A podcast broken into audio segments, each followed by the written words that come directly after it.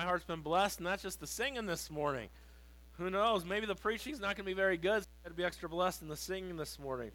God knows what He's doing, or maybe it's just going to be full blessing all the way around. Who knows? Mark chapter 15. Let's turn there this morning. Mark chapter number 15, and today we finish chapter 15. And so, Mark chapter 15. We've been in Mark now a year and a half, a little over a year and a half, and we're getting towards the end here. Mark chapter number 15. And look with me this morning down at verse number 42. Mark 15, verse number 42. The scripture says, And now when the even was come, because it was the preparation, that is, the day before the Sabbath, Joseph of Arimathea, an honorable counselor, which also waited for the kingdom of God, came and went in boldly unto Pilate and craved the body of Jesus.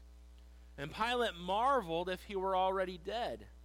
And calling unto him the centurion, he asked whether he had been dead, or if he had been any while dead. And when he knew it of the centurion, he gave the body to Joseph. And he bought fine linen, and took him down, and wrapped him in the linen, and laid him in a sepulchre which was hewed out of a rock, and rolled a stone unto the door of the sepulchre. And Mary Magdalene and Mary, the mother of Joseph, beheld where he was laid. Father, I pray that you'd bless the next few minutes this morning.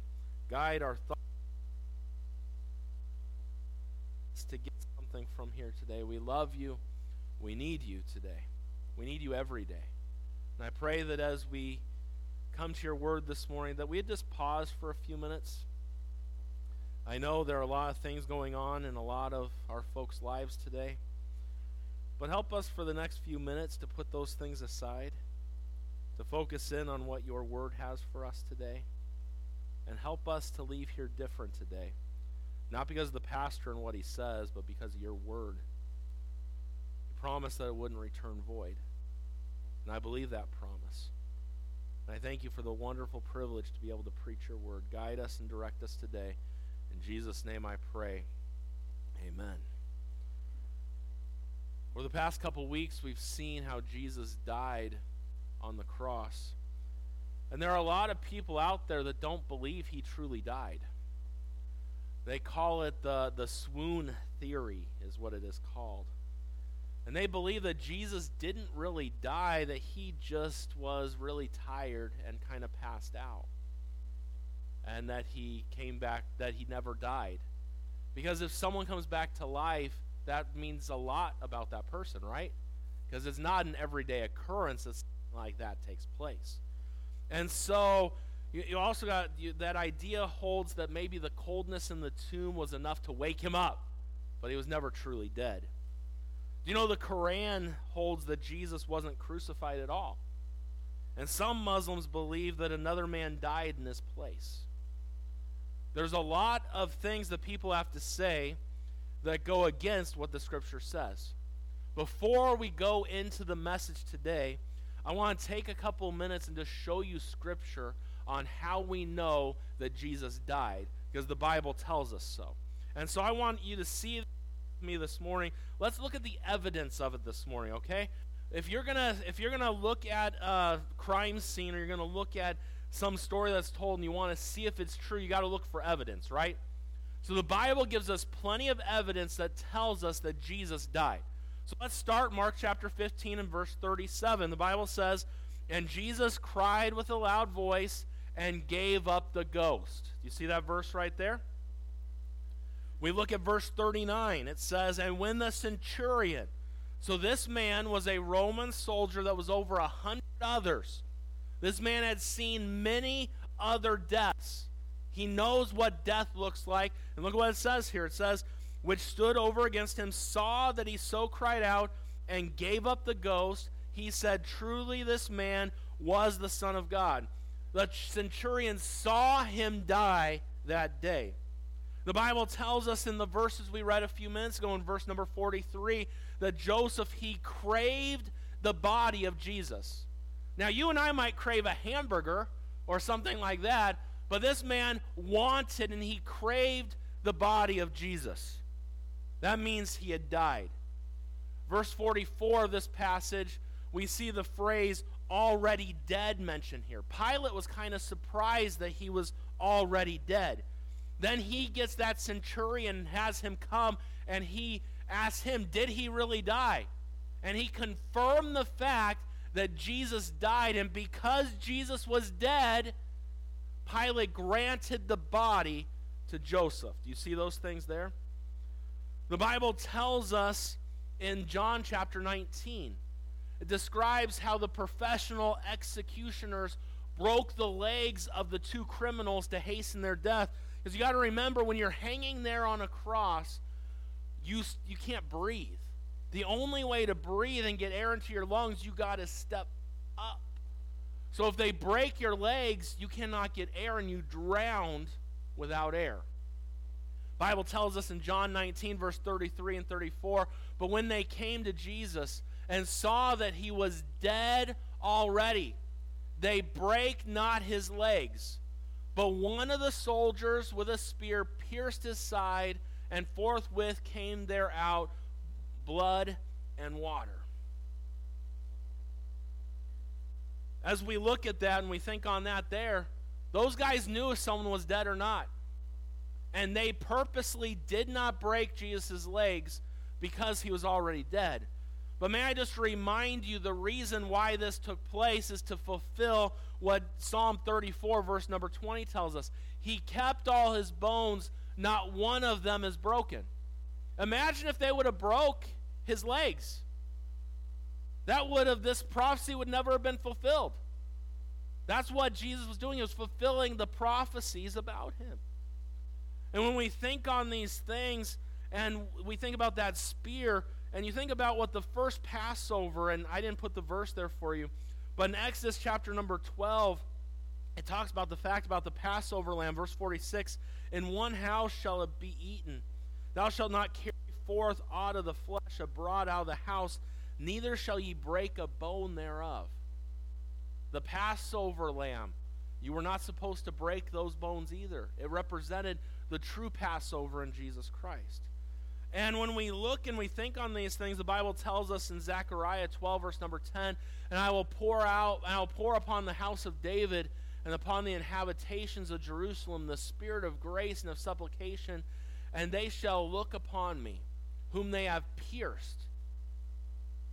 It's no accident that that soldier pierced his side.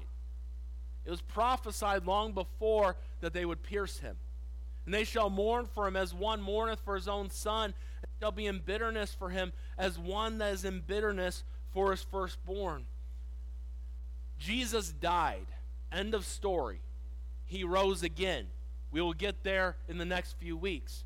Today, we jump into this passage and we see kind of an unexpected follower of Jesus Christ. We see this man that wants the body of Jesus Christ. Now, we talk a lot about the death of Jesus Christ, and we talk about the resurrection a lot. Did you know that his burial is important as well? The Bible tells us in 1 Corinthians chapter 15, the Bible tells us in verse 3 and 4, For I delivered to you as of first importance, which I also received, that Christ died for our sins, according to the Scriptures. That, wait, that Christ died for our sins according to the scriptures, and that he was buried, and that he rose again the third day according to the scriptures. Do you see the buried part? That's part of the gospel. He died, he was buried, he rose again. And so this morning we're going to take some time to look at the burial of Jesus Christ. As we dive in this morning, it was a few years ago. Ryan, I think you were with me. Um, were you there? Did we hear Doug Fisher preach that message about how to handle the body of Christ? One of the best messages I've ever heard and never even thought of it this way was, and I think you can find it online, Pastor Doug Fisher, he pastors down in San Diego, Lighthouse Baptist Church. He's had a lot of health issues and really isn't doing very well anymore, but he's starting to get back to preaching after a year and a half of surgeries and seizures and all these things. But he preached a message probably five years ago, and it was how to handle the body of Christ. The church is the body of Christ, right? And he took parallels of how Joseph so careful and how he treated the body of Jesus and how flippantly we treat his body today. It's a great truth, and I recommend for anyone that wants a good sermon to listen to, that'd be a great sermon to listen to. And if you want a link to it later, just send me a text and I'll send you a link to help you find it there. This morning we look down at verse number 42. The scripture tells us, And now when the even was come, behold, it was the preparation, that is, the day before the Sabbath. Now I'm gonna I'm gonna say something here before we go deep into the message, and I'm going to one of the things that I always mock a lot is those that say that Jesus died on Friday, because there's no way you can add from Friday to Sunday that little bit of time, and that's what I've always been taught. But something that stuck out to me in this verse, and just look with me. I'm gonna I got to do some more research. I got maybe Maybe Israel counted days differently than we count days today. There's got to be something to it. But do you see what it says right there in verse 42? The day before the Sabbath. The Sabbath is Saturday. So, unless there was some special Sabbath or something else, Friday could be a possibility. You say, well, why are you saying that now? If I say things from the pulpit and then I see the Bible could say something different than what I've said, I will just stick with the Bible. Uh, if, one thing you got to remember Pastors can be wrong on what they say. Did you know that? You laugh at that? Yeah. And sometimes they're wrong often. The Word of God's never wrong. It's never been wrong and it never will be wrong. So I'm going to do some more thoughts and some more research on that. And I might be a little bit more careful how I use that phrase going into the future. But, anyways, right now, let's just dive deeper into today's message. So, when we look here, it's the preparation day, the day of preparation. And the Bible also tells us in John 19 31 that this Sabbath was also a high day because of the Passover, which meant there was urgency and his body had to be down by a certain time in all reality. Because this is what the Bible tells us in Deuteronomy chapter 21, verse 22 and 23. And if a man have committed a sin worthy of death, and he be put to death, and now hang him on a tree, his body shall not remain all night upon the tree. Is there more to that there? Joe was scratching his shoulder there. But thou shalt in any wise bury him that day. For he that is hanged is accursed of God, that thy land may not be not defiled, which the Lord thy God giveth thee for an inheritance. So you have Passover, you have his body there, and think just think on that his body for he that is hanged is accursed of God. Jesus was accursed by God for our sin. He who did no wrong, he who knew no sin became sin, so we might be made the righteousness of God in him. So as we get to this passage, Jesus has died. It's the day before Passover. It's in the evening. There are not many hours left to get the body down and to do something with it. And so we're going to look today at what happened. Number one, as we dive in today, I want to talk about a man named Joseph. A man named Joseph. Now, through the Bible, there are a lot of Josephs we talk about, right? There's a Joseph with a coat of many colors. There's a Joseph that was technically the earthly father of Jesus. A lot of Josephs we could look at. This Joseph, we're just really learning about in this passage here. As we look here, we see first of all that Joseph, the Bible says he was of Arimathea. That's where he lived, in Arimathea. And Arimathea was located about 20 miles northwest of Jerusalem. And is probably, Arimathea is probably the birthplace of Samuel. He was probably born in that area there. We're given his name, we're given his hometown, and I believe one of those reasons is so that those people who were alive in those days they knew what took place. It was a record of the fact that Jesus died, he was buried in Joseph's tomb, and then he rose again. Now, as we look at this and we think on Joseph, well, who was this guy? Well, he lived in Arimathea because he was of Arimathea, But the Bible also tells us a few things about this man. Letter B, we see, first of all, that he was respected. You see that phrase there in verse number 43. It says, Joseph of Arimathea, an honorable counselor. Do you see that phrase right there? That means that he was noble and well informed. He was a member of the Jewish Supreme Court. The Bible tells us in Luke 23, verse number 50, that he was a good man and a just. The book of Matthew tells us in chapter 27 that he was a rich man, hence why he had this tomb. This was not your average tomb of the day, this was a rich man's tomb. As we look at these things, and Luke 23 51 even indicates that he was a member of the Sanhedrin. Because you got to understand, he wasn't going to consent to the counsel that was given to, for Jesus to die. But I'll tell you this all those things that he was, I don't think anybody really knew that he was a real committed follower of Jesus Christ. So when Jesus has died, and when the time comes, we see this is a well respected man. We see not only is he well respected, but we see, we see next in the same point here that he was spiritual. Say, well, why was he spiritual? Look what verse number 43 tells us. It says, which also waited for the kingdom of God. This man was spiritually minded here. That shows that he knows that there was more to this life and he was waiting for the kingdom of God to come. This man, Joseph of Arimathea, he was respected, he was spiritual, but think about this one. He was also courageous. Think about that. These people put Jesus to death. He knew what they thought of Jesus, and now he is asking for his body. I don't know, and maybe I just think differently than others, but you think about this, that's pretty bold. That's pretty courageous to do. Because when you look at it and you think about it, as a member of the Sanhedrin, that had forced Pilate to crucify Jesus, Jesus was not a popular guy. And yet, he, wa- he, he was willing to claim Jesus' name and take his body and bury it. That's bold. If you knew that people had killed your Savior and might do the same thing to you if you really came out as a follower of Jesus Christ, would you do it? We have a hard time being a witness to people today because they might laugh at us. You're a follower of Jesus Christ. It was a lot different in those days. They wouldn't have just laughed at Joseph. He could have been marked a dead man. He was bold. So he was respected, he was spiritual, he was courageous.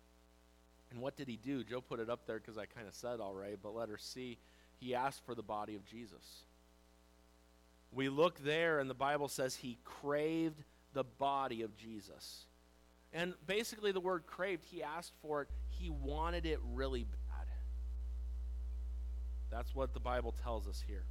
He wanted it really bad, he craved it. It shows the eagerness of it. And you got to understand, according to Roman law, Pilate's really the only one who could release the body to someone bodies were normally left the way the Romans did it. The Romans didn't follow holy days or Old Testament law. For them, you would leave the person up there on the cross and let the birds eat their bodies. Because what would do is it would show others that if you do this, look at what's going to happen to you. That's why we look at society today. You have district attorneys in Los Angeles and in other places. They do away with bail things and just let people right back out on the streets. What's going to stop someone from doing what they just did again if there's nothing to, no consequences? They're going to just go do it again. I heard the other day of a, a man in Brooklyn during COVID, during that time, he robbed a bank. And in, in New York, there, there's no, they, they will just let you back out. He went before the judge, and the judge said, We'll see you in 60 days. The very next day, he robbed a bank again because if there are no consequences for your actions, so that's why the Romans left the bodies up there. This is what happens. So in our society today, when you do away with punishment and these things, you look look at the problems you can run into. And that's why people do as they please. Anyways, that was a little extra for you this morning. Just a little thought there for you. He asked for the body. Now, when we see this all take place, we see Joseph Arimathea, number one, but next we see Pilate again. Pilate's response. Look there at verse 44 and verse number 45. Bible says, And Pilate marveled if we were already dead, and calling on him the centurion, he asked him whether he had been any while dead. And when he knew it of the centurion, he gave the body to Joseph. We see a few things about Pilate here. Letter A, we see that Pilate was surprised at his death. That phrase there, marveled, that means astonished. Do you know what this shows me? How brutal everything Jesus went through was. How cruel it was. Because you got to understand something. Not only did he suffer all the beatings that he did and suffer death on a cross, but he also bore our sin on his body. But Pilate, he was surprised. Letter B, we see that he investigated his death. And I think that that is mentioned in the Bible here on purpose. You see, Pilate just didn't look at Joseph and say, oh, okay, he's dead. All right, take the body. No, what did he do? He called for his soldier to come, the centurion, and he asked the centurion to make sure that he died. He investigated it. He just wasn't going to hand over the body. And you know, they probably didn't have all the instruments and tools we have today. They didn't have a heart monitor on Jesus to see if his heart was still beating. And after he investigated his death, letter C, we see that he verified his death. He brought in the centurion, and the Bible tells us that he knew it. And when he, he asked him whether he, you know, and it says he knew it of the centurion, because he verified the death. May I just remind you, Jesus died. The Bible is clear on that. The Bible gives us plenty of evidence for the fact that he died. The way the Pilate researched this out, had the centurion come. If that centurion lied, has there been people that said, well, he said that he's the Son of God, he just lied about it. He'd be put to death. There were others there. They saw. He died. And we see letter D, the fact that he granted the dead body to Joseph. It says there in verse 45 and when he knew it of the centurion, he gave the body to Joseph. That word gave, as we look at this here, it has the idea of giving as a gift. Isn't that kind of weird how that word means that? Now you got to understand something, church. The body was still hanging on the cross. He was dead on the cross. His body wasn't taken down off that cross. When he died, Joseph, in urgency, went to ask for the body. It's quite an undertaking. And only a few hours to do something because it's evening before the Passover. In all reality, there comes a certain point to where you can't do anything with a dead body and participate in Passover. So, which leads us to number three this morning. We see what Joseph did with the body of Jesus. He was granted the body. And look at what the Bible tells us. Verse 46 he bought fine linen. So, the first thing he did, letter A, is he bought fine linen. Joseph had been blessed financially. The Bible said he was rich, right, in the book of Matthew? And he was generous with what he had, so he went to the market to buy something to bury Jesus with. Reminds me of the clothes that Jesus had in his birth there. Joseph didn't want to use something that cost him nothing. He paid for it. So, well, why would what what changed in this man? We'll get there in a few minutes. That's where the application comes in. How could this man really remain pretty silent overall and see all the things take place? What got this man to get his faith to come outside of himself for others to see? But we see this man, he saw all that Jesus went through on the cross. And he bought fine linen. Letter B, he removed or took Jesus down. Think on this one for a minute. The Bible says here, he bought fine linen and took him down. It is no doubt, how difficult would it be to get hands out of five to seven inch spiked nails that were in them and feet? You couldn't just get the back of a hammer and pull the nail out.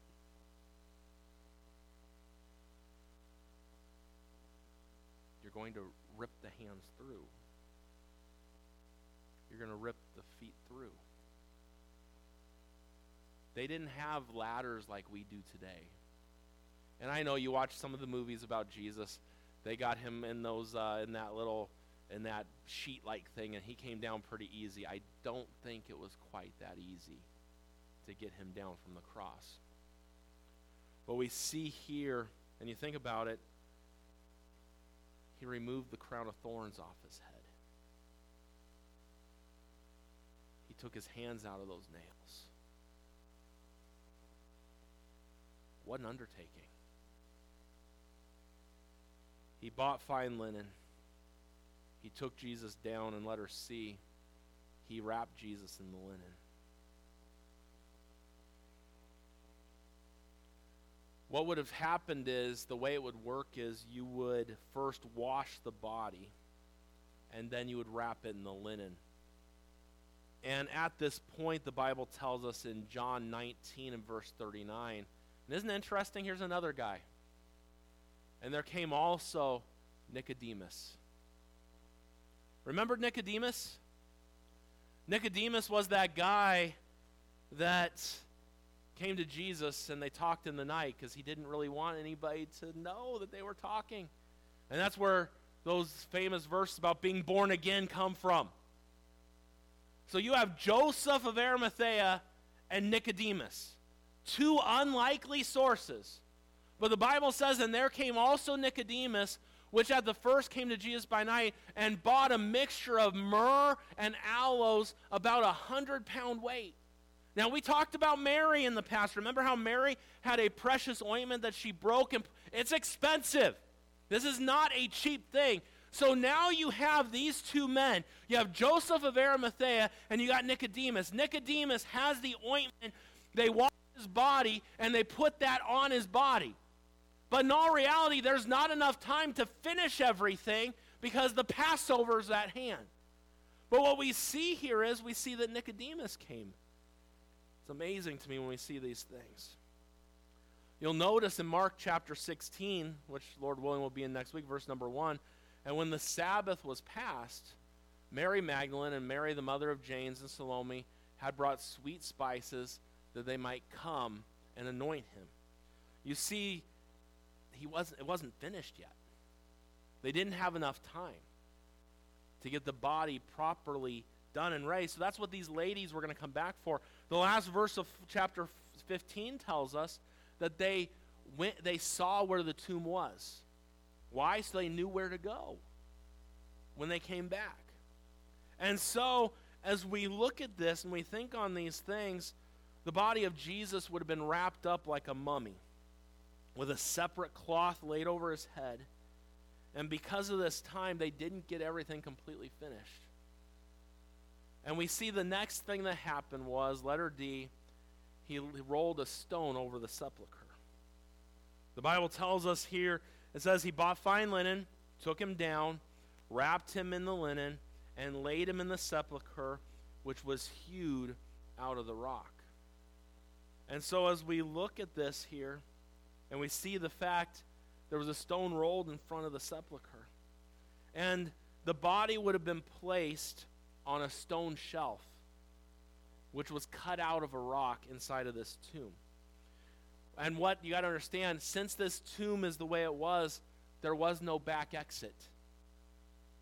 There's no way he could have someone could have taken his body out the back door. There is no back door. It's hewed in the stone and his body is laid there. And what the Bible tells us here that they laid a stone in, or the, as we the, mm, the my words got to catch up with me. And so I gave you D. You need C still, don't you? Did you not get C? Did you get C? I don't think you got C. Is there C? We did get C? Joe, you're just moving right along when I'm just going through things. So, good. That's good. I tell you, my mind gets carried on with different thoughts and going through. But as we see this here, it's kind of interesting to me the fact that he was crucified on the cross with criminals, and yet he was laid in a rich man's tomb. And the Bible tells us in Matthew 27 that this was a new tomb. It was a new tomb. And that's, uh, that's the next verse that we're going to look at there in just a minute. They laid him there. They rolled the stone. The Bible says that Pilate put his own seal on there. And there were people watching to make sure the tomb was secure. Man, when I take the time to stop and think on this passage, I think of these two men. I think of Joseph of Arimathea, and I think of Nicodemus. The first time we hear of Nicodemus, we hear of a man that wants to meet Jesus at night. He's up on a rooftop. He doesn't really want anyone else to know that he's talking to Jesus. We see that Joseph of Arimathea, that he was a ruler, probably part of the Sanhedrin might have spoke up a little bit. But what took a man like Joseph of Arimathea and made him be so courageous to say, I want that body? I want to treat it properly and do what needs to be done. What made a man like Nicodemus, who kind of hid that he even wanted to see Jesus, buy an expensive ointment to put on the body of Jesus. What made these two men change from where they were? May I just give you a couple thoughts this morning? It's the cross that made all the difference. Hey, we think about the disciples and what took place. What really changed for them? The resurrection changed them. Because even after he died, they're hiding in that upper room. But man, for these two men, they saw him on the cross. They saw what he went through. And Joseph had to do something about it. May I just give you two thoughts this morning to apply to our lives and to our hearts? Number one this morning is go public with your private faith. Go public with your private faith. What is you as we look at these things, the same Jesus they were initially afraid to go public about is the one who pardoned them on the cross and the one that they finally stood up for. Does your family know that you're a follower of Jesus Christ? Do your neighbors know that you're a follower of Jesus Christ? Do your coworkers know that you're a follower of Jesus Christ? Say, I just don't know if I want. After all Jesus has done for you, as we look at Joseph and we look at Nicodemus this morning, after all Jesus did for them, they were done with hiding it. I want that body and I'm going to bury it right. You know, he was a smart man too. If he knew the scriptures, he knew he was going to rise again in three days. He could use that tomb again. He thought about it that way, who knows how he really thought there? But Joseph could have been a very smart man there. He's going to rise again. He can have my tomb for now because he's going to come back to life. It's all going to be good. Or maybe he didn't think that way. I don't know. The Bible doesn't tell us. He could have been very smart on that, or else he got a blessing. You give to the Lord, he returns it. He always does. This last week, our children, they um, inflation has changed this, but for our children, when they go to bed, you know, if there's if there's a tooth that they lose, and I'm trying to be careful because we have children in the service there's somehow there's money that ends up under their pillow. And I don't know how it gets there, but somehow that ends up there. When I was a kid, it was like a buck, and now it's like five bucks. I don't know what's happened. Yeah, I'm like, and and you know, like, and sometimes I feel like some of those kids just try to pull some teeth out so they can just get. They need money, like, Dad, I need money, and you know, they're working on it. And so, this last week, David put his tooth under his pillow and he had $5 the next day. It was Sunday morning, last Sunday morning. So he came to church, and after church, he told his mom, I put all $5 in the offering for Jesus. But do you know what someone did that day, last Sunday? Someone gave him a birthday card. Someone in this room. I'm not even sure who it is. Caroline can tell you who it is. Someone gave him a birthday card. And do you know he opened up that birthday card? And do you know what was inside there? Five bucks. he gave God all of his money, and God gave it right back to him. Joseph was willing to give the Lord his tomb, willing to buy the fine linen. God gave him his tomb back. Think on that there. We have a problem today in our world. And if I offend you by saying this, I'm not trying to offend you, but sorry, deal with it. Did I say that? that? Those are the thoughts that are supposed to stay in the head and not come out the mouth. Everyone in this world is vocal about what they do and where they stand. Everyone. Everyone. Didn't we just get through Pride Month? Did we not get through Pride Month? Do you not look at any new Disney movie and see the filth they're pushing at you? Because this is the thing the world will push its garbage on you, and the world will let you know where it stands. So, where are the Christians that will stand up and say, I believe God, I believe this book, and I'm going to stand for what's right. No, what we do today is we cower behind while, all, while everyone else stands up for everything under the sun. Know, we have people standing up to murder babies today. Where are the Christians that stand up for life? Where are the Christians that stand up for the Word of God? We're becoming more silent. We need more Christians today to step up and to go public with your private faith. Because you got to understand something. What's on the inside, it's bound to come out at some point. You can keep it hidden, but at some point it's going to come. But go public with your private faith. Number two, and lastly, do what you can with all that you have. Do what you can with all that you have. Joseph had a tomb, he gave it to Jesus. Joseph had money, he got a linen cloth to wrap Jesus in. Nicodemus, what did he do? he had he bought the the stuff to anoint his body with. Mary took what she had and anointed his body. There was a little boy that gave us five loaves and two fishes. And sometimes you might look and say, "Well, I just don't have a lot." God never asked you to have a lot. But do what you can with all that you have. Those ladies were coming back to the tomb to finish the job. I wish we could say those ladies had the faith and they knew he was going to be risen. I wonder, though, how, how they thought that stone was going to be rolled away for them to do the job. They thought they were going to be nice to those soldiers there. Hey, guys, can you roll this back so we get this finished? I don't know. Because this is a heavy stone. Take many people to roll this stone away. And when we look at these things, the question is this morning are you living out your faith? It took these two men a while, but we see it. And then are you doing what you can with all that you have? We could go through the parable that Jesus gave. One man had one talent, one man had two talents, and one man had five talents. The one with five talents took and he gained five more talents. He worked, invested, did whatever the case may be, but when the Lord came back, he had ten talents. The man who had two went out and he doubled his talents and he ended up with four. The man who had one talent took that one talent, and he said because he knew that the that the Lord was the way that he was, he just buried it in a hole and left it there. And the and the Lord was like, if you really knew how I was, you would have given it to the bank. You would have done something to have it grow. Are you what are you doing with what the Lord's given to you? I know we look in life and sometimes we think, look at where I've gotten and what I've done. Were it not for the grace of God, none of us would have done anything. We owe everything to Him.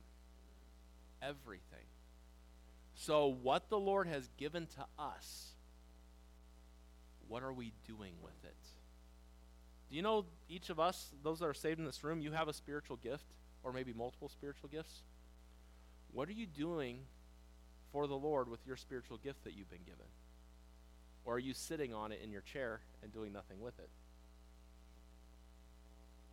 do what you can with all that you have. Just give God your best. Because someday we're going to stand before Him. And we're going to see those hands where those nails were. We're going to see those feet where those nails went through, His side where the spear went through. We're going to see, and this is what God did. God said, I will give mankind my very best. Our best will never add up to God's best. You can never, it will never get close.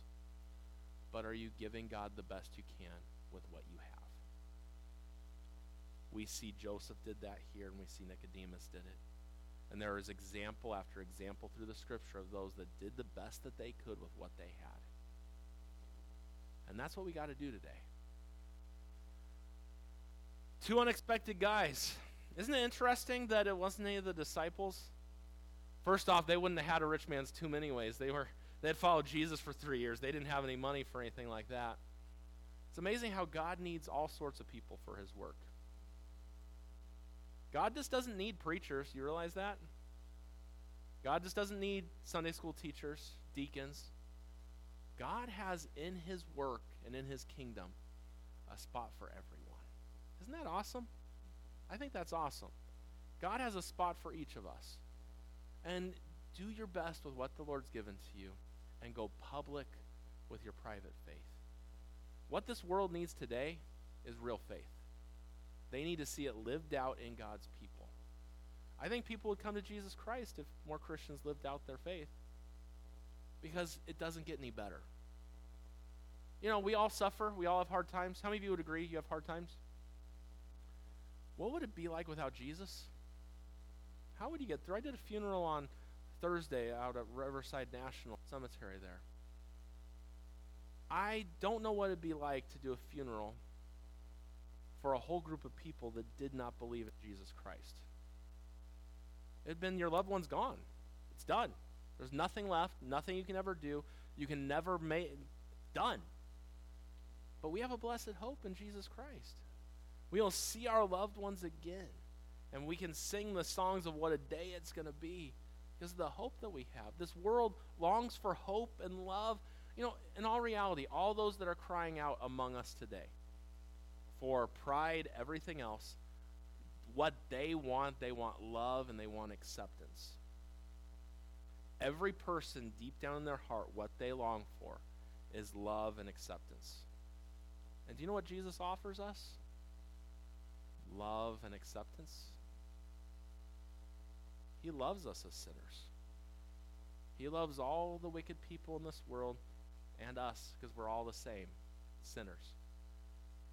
This world needs him. Take your private faith, live it out.